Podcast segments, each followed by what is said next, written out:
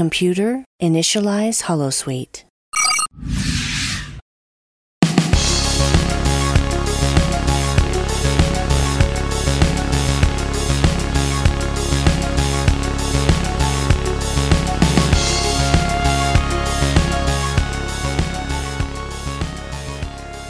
Everyone, and welcome back to the Sci Fi Feminist podcast. We are really now wrapping up 2021, and um, I want to thank you for your support of this podcast.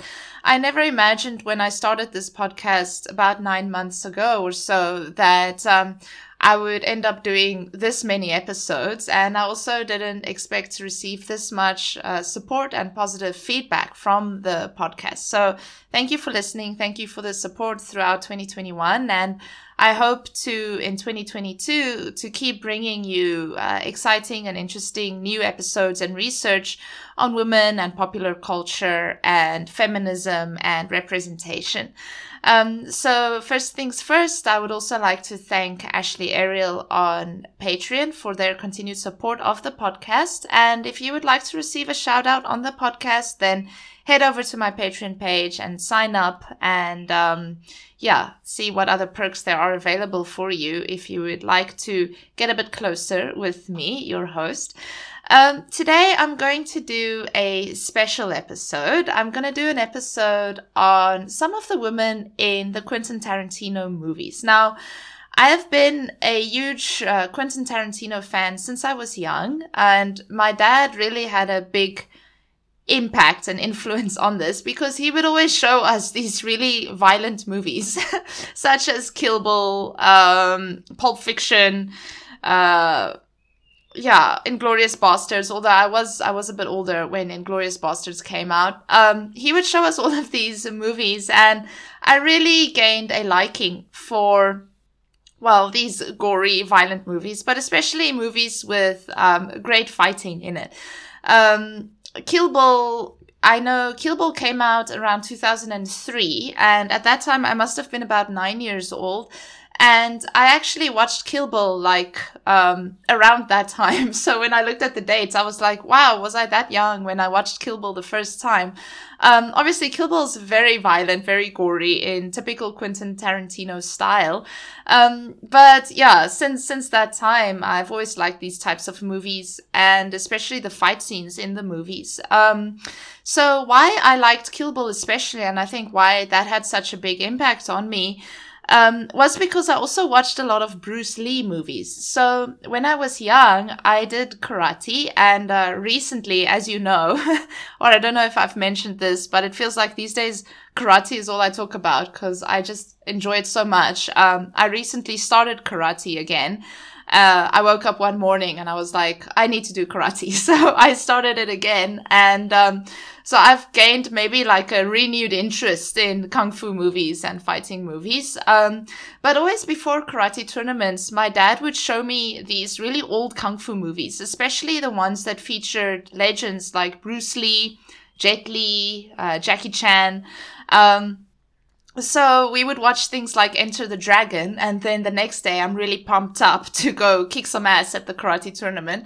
Although I was never very good at fighting because um, I always uh, feel sorry if I have to hit someone or hurt someone. Um, but anyway, so there's this one Bruce Lee movie. I actually forgot its name. I will get the name for you. Um, but yeah, today's movie recommendation then is Enter the Dragon. Go and watch Enter the Dragon with Bruce Lee. It's super awesome. Um, but there's another Bruce Lee movie where, uh, I think it's towards the end of the movie, or I don't know if this makes up like half of the movie. Uh, I can't remember. I need to watch it again. But he goes into this building, and on each floor of the building, there is a different fighter. So he has to go through all of these fighters to get to the top at, at the end, um, to the main fighter, like the boss fighter, and then, you know, uh, defeat him and then. Uh, finish the movie. Um, and in that movie, he wears this yellow outfit.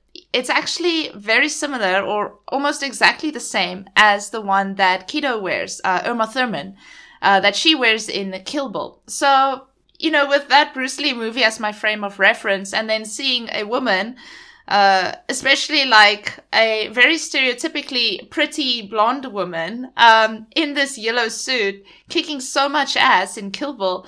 That had a very big impact on me, I think. And uh, since then, uh, I really liked the Quentin Tarantino movies. So since then, I watched uh, many of the other ones, um, some of which I will talk about today. So yes, today is a Tarantino special, and um, why I like Quentin Tarantino movies is because many times as much as there are feet in the movie. um, yeah, as you know, Quentin Tarantino is uh, infamous for his foot fetish. so we always see all sorts of feet in uh, in the Tarantino movies.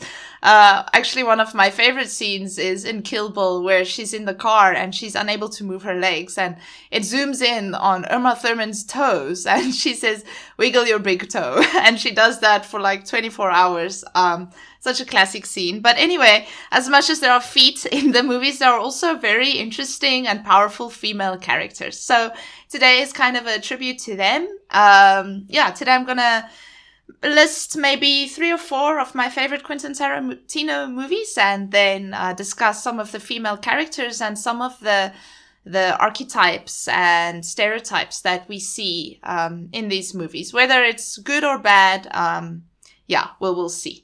All right, so without further ado, then let's get into today's discussion of the women from the Quentin Tarantino movies.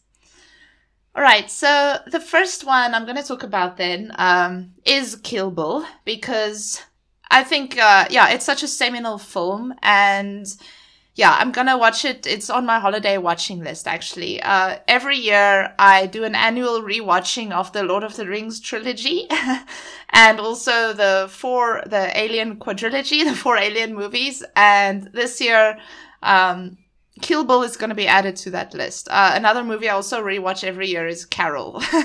yeah, on Christmas. That's my Christmas movie. And then New Year's is my Alien movies. Um, yeah, it's a bit sad. Now you know what I do on Christmas and New Year's. Uh, it's very bit sad, but anyway, uh, Kill Bill.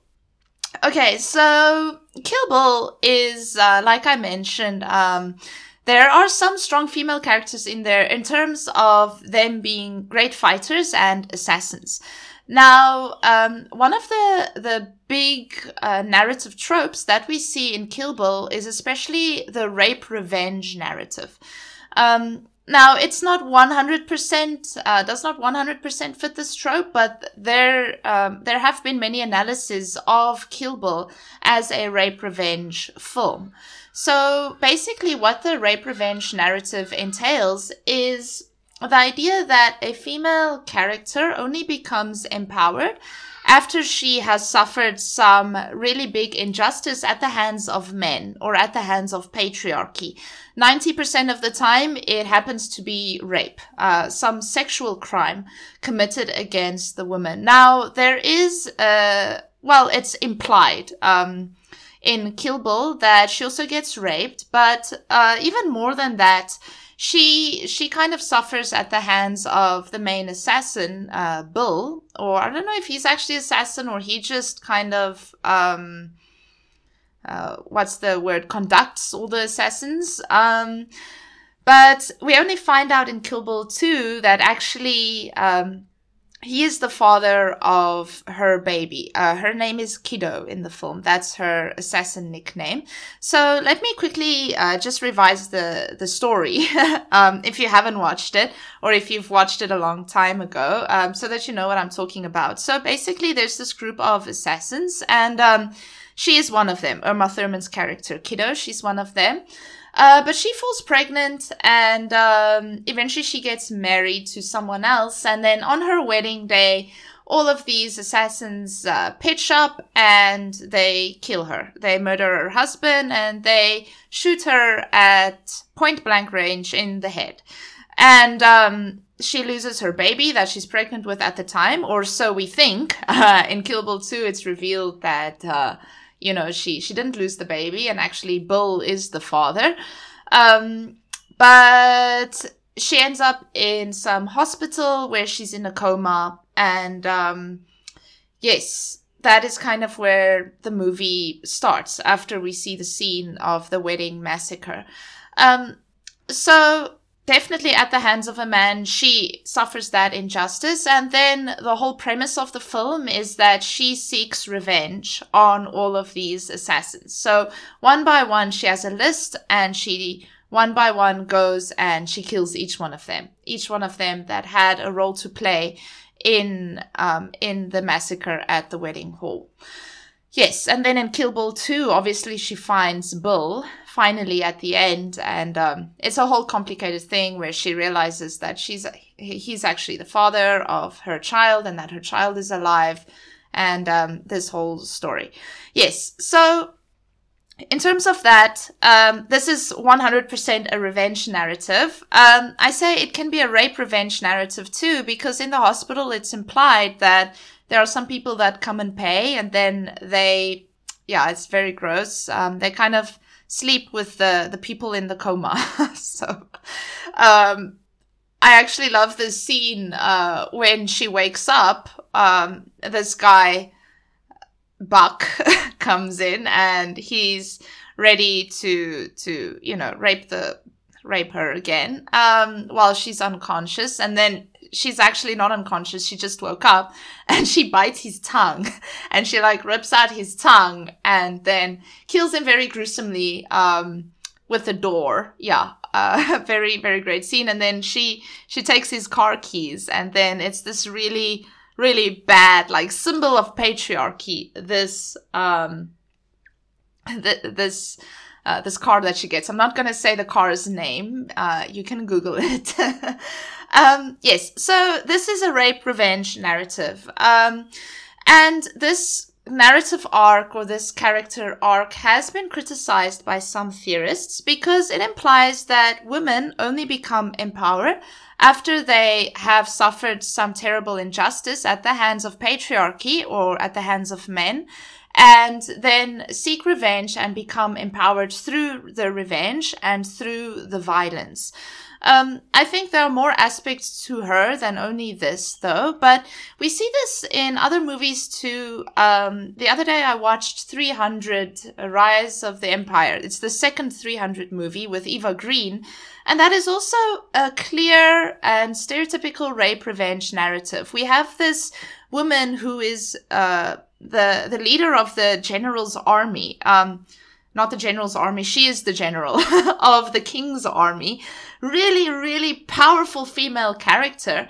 But then when we see her backstory, we see that, oh, she was raped as a child. Uh, or as a young girl, as a teenager, and then she sought revenge on her killers, and that's how she became empowered, and how she uh, ended up um, having this this position of authority. So um, yeah, positive and negative things about this character arc. Uh, many people would argue, why do female characters need to be raped first? Um, or why do they need to have something terrible done to them by men specifically before they actually, um, before they can actually become empowered? You know, is that a prerequisite? Why is that always the case? So that is why this narrative has been criticized a little bit. Um, yeah, but like I say, um, Kiddo, uh, Uma Thurman's character, we she was an assassin even before this whole um, this whole thing happened. So we could argue that she was empowered before, but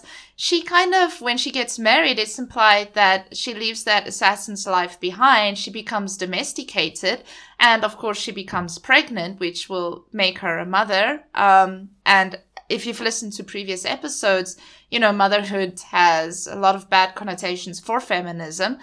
Um, once all of that is taken away from her, then she becomes this empowered female character again through seeking revenge. So, yes, that is that is the story with Kill Bill. Um, but what I do love is that they actually used a very stereotypically blonde and beautiful actress for this role.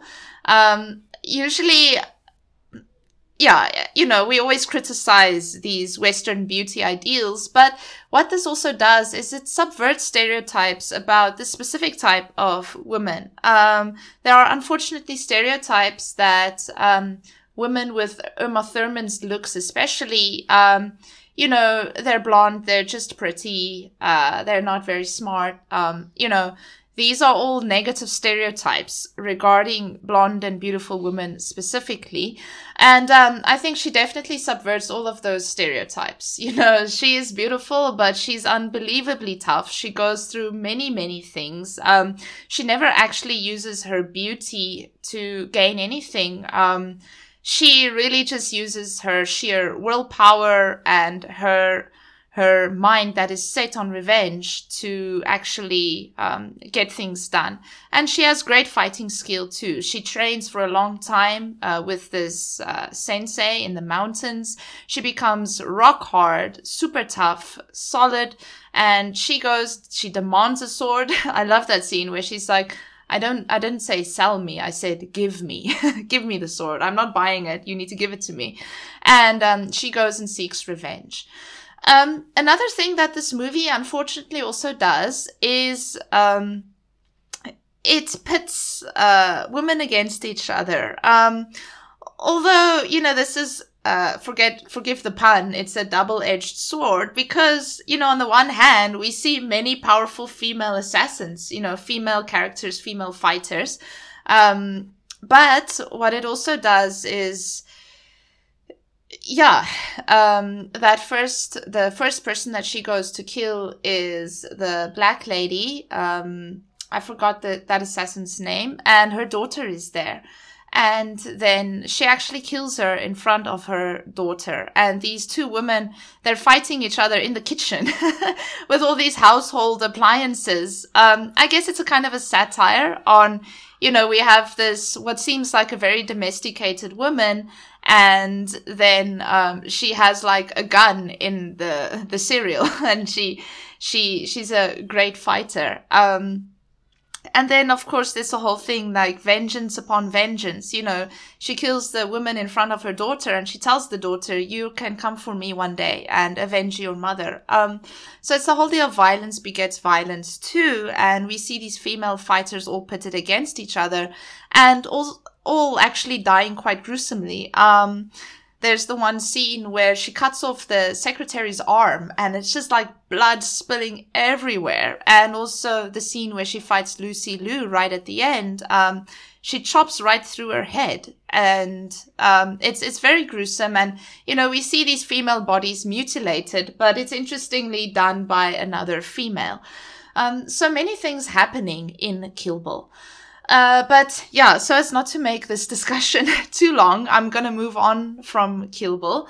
Um, there are some academic papers on it. You can search it. Um, people have written some very interesting things on Kill Bill because there's so many layers to what we see in the movie.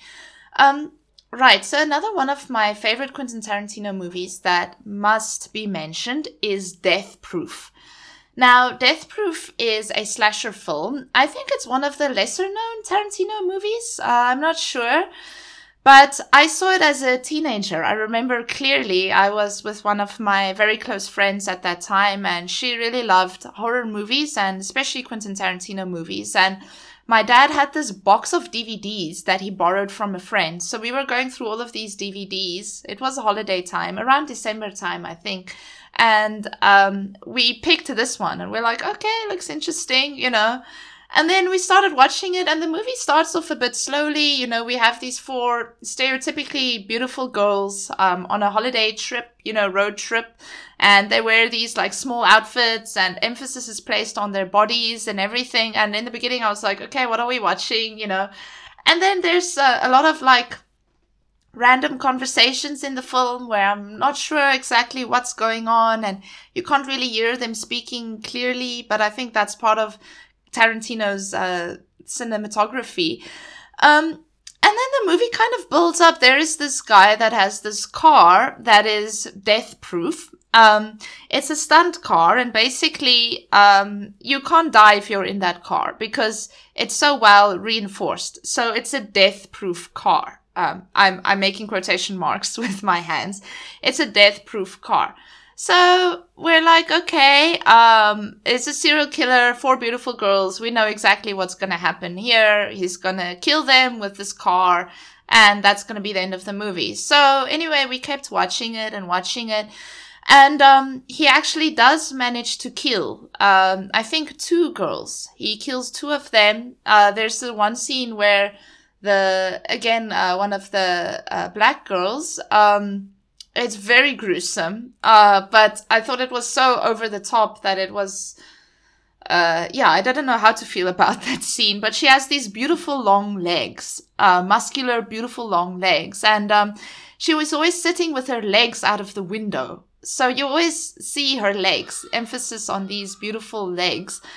And um, when he kills her, uh, we see this leg flying. so the whole leg gets chopped off. And, you know, it's so Quentin Tarantino. So I was like, oh, okay, you know, hectic. But actually, when you think about it, um, it's, it's very misogynistic too. You know, um, the symbol of beauty, her legs, and the thing that we always see emphasized, and that's her pride, you know, um, it just kind of becomes this piece of meat in the end. And I think it says a lot about women as objects, uh, all those types of things. But knowing that it's a Quentin Tarantino movie, we can assume that you know this was obviously um, done intentionally by by the director.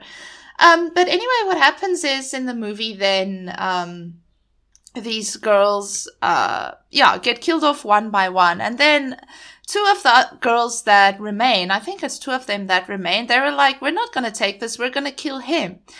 And there is this beautiful, elaborate car chase uh, at the end of the movie, and they actually end up killing the killer.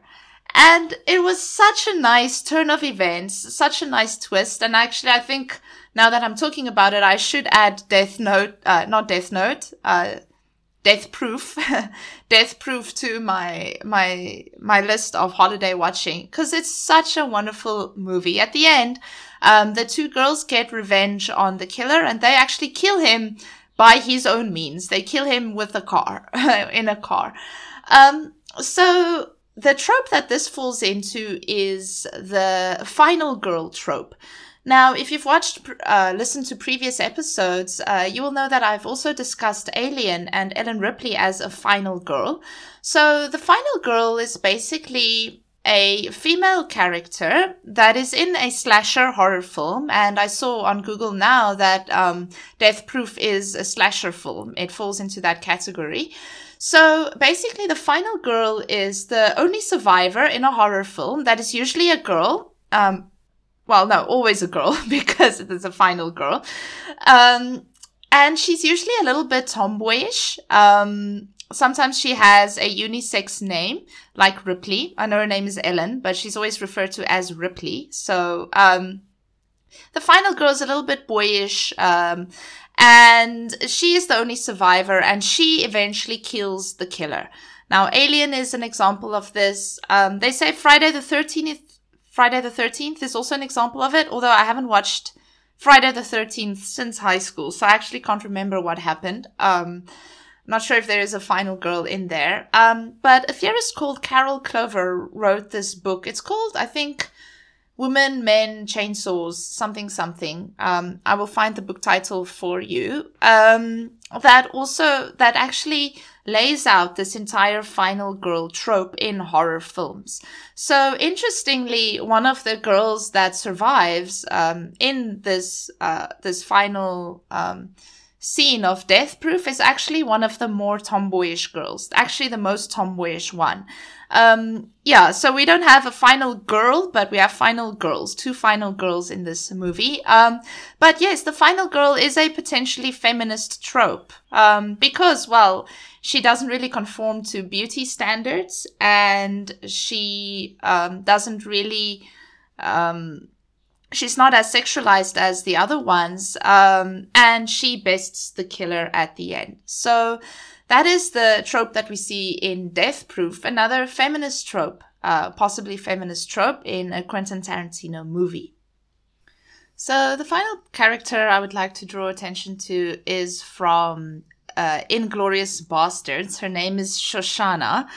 Um, she is basically uh, in the film. If you're acquainted with *Inglourious Basterds*, it's basically about uh, the Nazis and the Jews, and um, I just love how they violently kill Hitler at the end and all of his parties. So um, quite a different end to the story of the Holocaust and the Nazis and all of that. Um, but there's one female character in the movie, uh, Shoshana. She is a Jew um, that kind of the first time we meet her, um, she hides under the floorboards of someone who is, um, yeah, taking the Jews as refuge from the Nazis. And, um, yeah, they find out that they're there and she basically runs away. And then later we meet her again. Um, she basically is the owner of a movie theater. And um, this movie theater, it eventually becomes the place where there's this big show off between the Nazis and the inglorious bastards that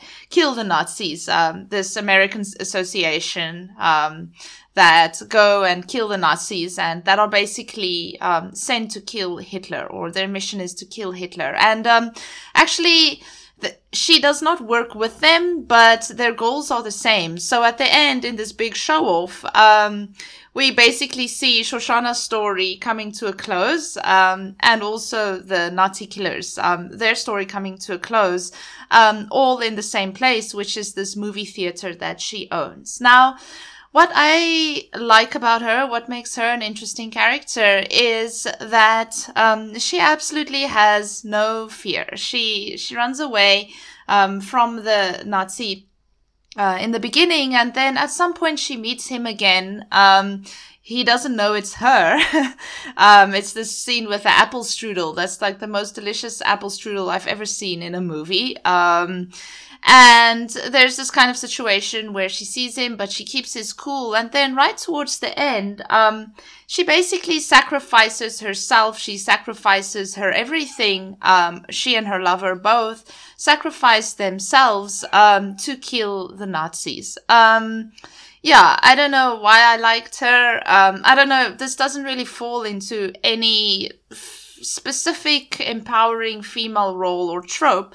Um, I just think she's very resourceful, very tenacious, and she's very absolute in carrying out her her mission um, to the point where she's willing to to die at the end um, just to see Hitler die, to see the Nazis get all killed and blown up. Um, yeah, when I look at that movie, I definitely thought to myself, I don't think I would ever have that type of resolve um, the the guts to actually give my life uh, for some greater cause. I don't know if I would be able to do that. So I guess that's why I admired this uh, Shoshana character.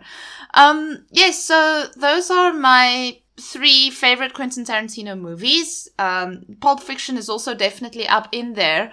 Um, but the way Pulp Fiction treats women, um, yeah, I don't think it's really about the woman. so I didn't mention it in this discussion. Um, but I would say those are then my four favorite um, Quentin Tarantino movies. I would think uh, definitely Django is also right up there. Uh, also really great movie. Um, yeah, but I'm not here to talk about my favorite Quentin Tarantino movies, just the female characters. So those are the characters that stood out the most in the Quentin Tarantino movies. And I think in many of his movies, I certainly haven't watched all of them, but in many of them, we do find quite very interesting and quite empowered um, female characters. All right, so that is the episode for today. I hope everyone's having a wonderful holiday. Um, see you again next week for another Sci Fi Feminist episode. Thank you for tuning in. Um, just a reminder I have some cool merch up on my t shirt stores. Um, I've uploaded some more designs, so uh, you can head over there, have a look, uh, see what there is to buy. Uh, buy your loved one a nice. Emperor Georgiou t-shirt for Christmas if you want. Um, yes, thank you for listening. I'll wrap up the episode here. Live long and prosper until next week. Bye bye. This show is brought to you by Holosuite Media. Computer, list other available Holosuite Media programs. Loading Holosuite Preview Program 4 Blast Shield, a Star Trek Lower Decks podcast. I think we all thought Ransom was going to go into that fight scene thinking that it was game over before it even started and he was going to lose. But I think the moment he rips his uniform off, yeah. which is hard anyway to rip a shirt, but to rip an actual like jacket like that, Mm. pretty impressive. And then he had like about I don't know, I think it's like sixty-two abs. He just looked ripped, and then he was just like, you know, a little bit of this, Yeah. a little bit of that. I was just going to say, it was the way that he also narrated it. It was just perfect. It was great. Ransom definitely went to the school of Kirk Fu. Ransom Fu, maybe we should be calling it. Loading Holosuite Preview Program 4 Random Trek Review, a Star Trek review podcast. Yeah, the one you mentioned with Dr. Crusher is hilarious because it gets down to her and Captain Picard, and so it's like they have this giant galaxy class ship, and there's just the two of them, and he acts like it's a normal thing, and it's just absolutely ridiculous, right? Two people on that giant starship. And there's even the point where where she says, "Computer, how many personnel would it take to run this ship?" And they're like, 832 or something. And Picard's like, "Oh yeah, that is kind of weird, I guess." I thought we were just doing it the two of us, you know? Like that was pretty funny. Computer, deactivate Holosuite.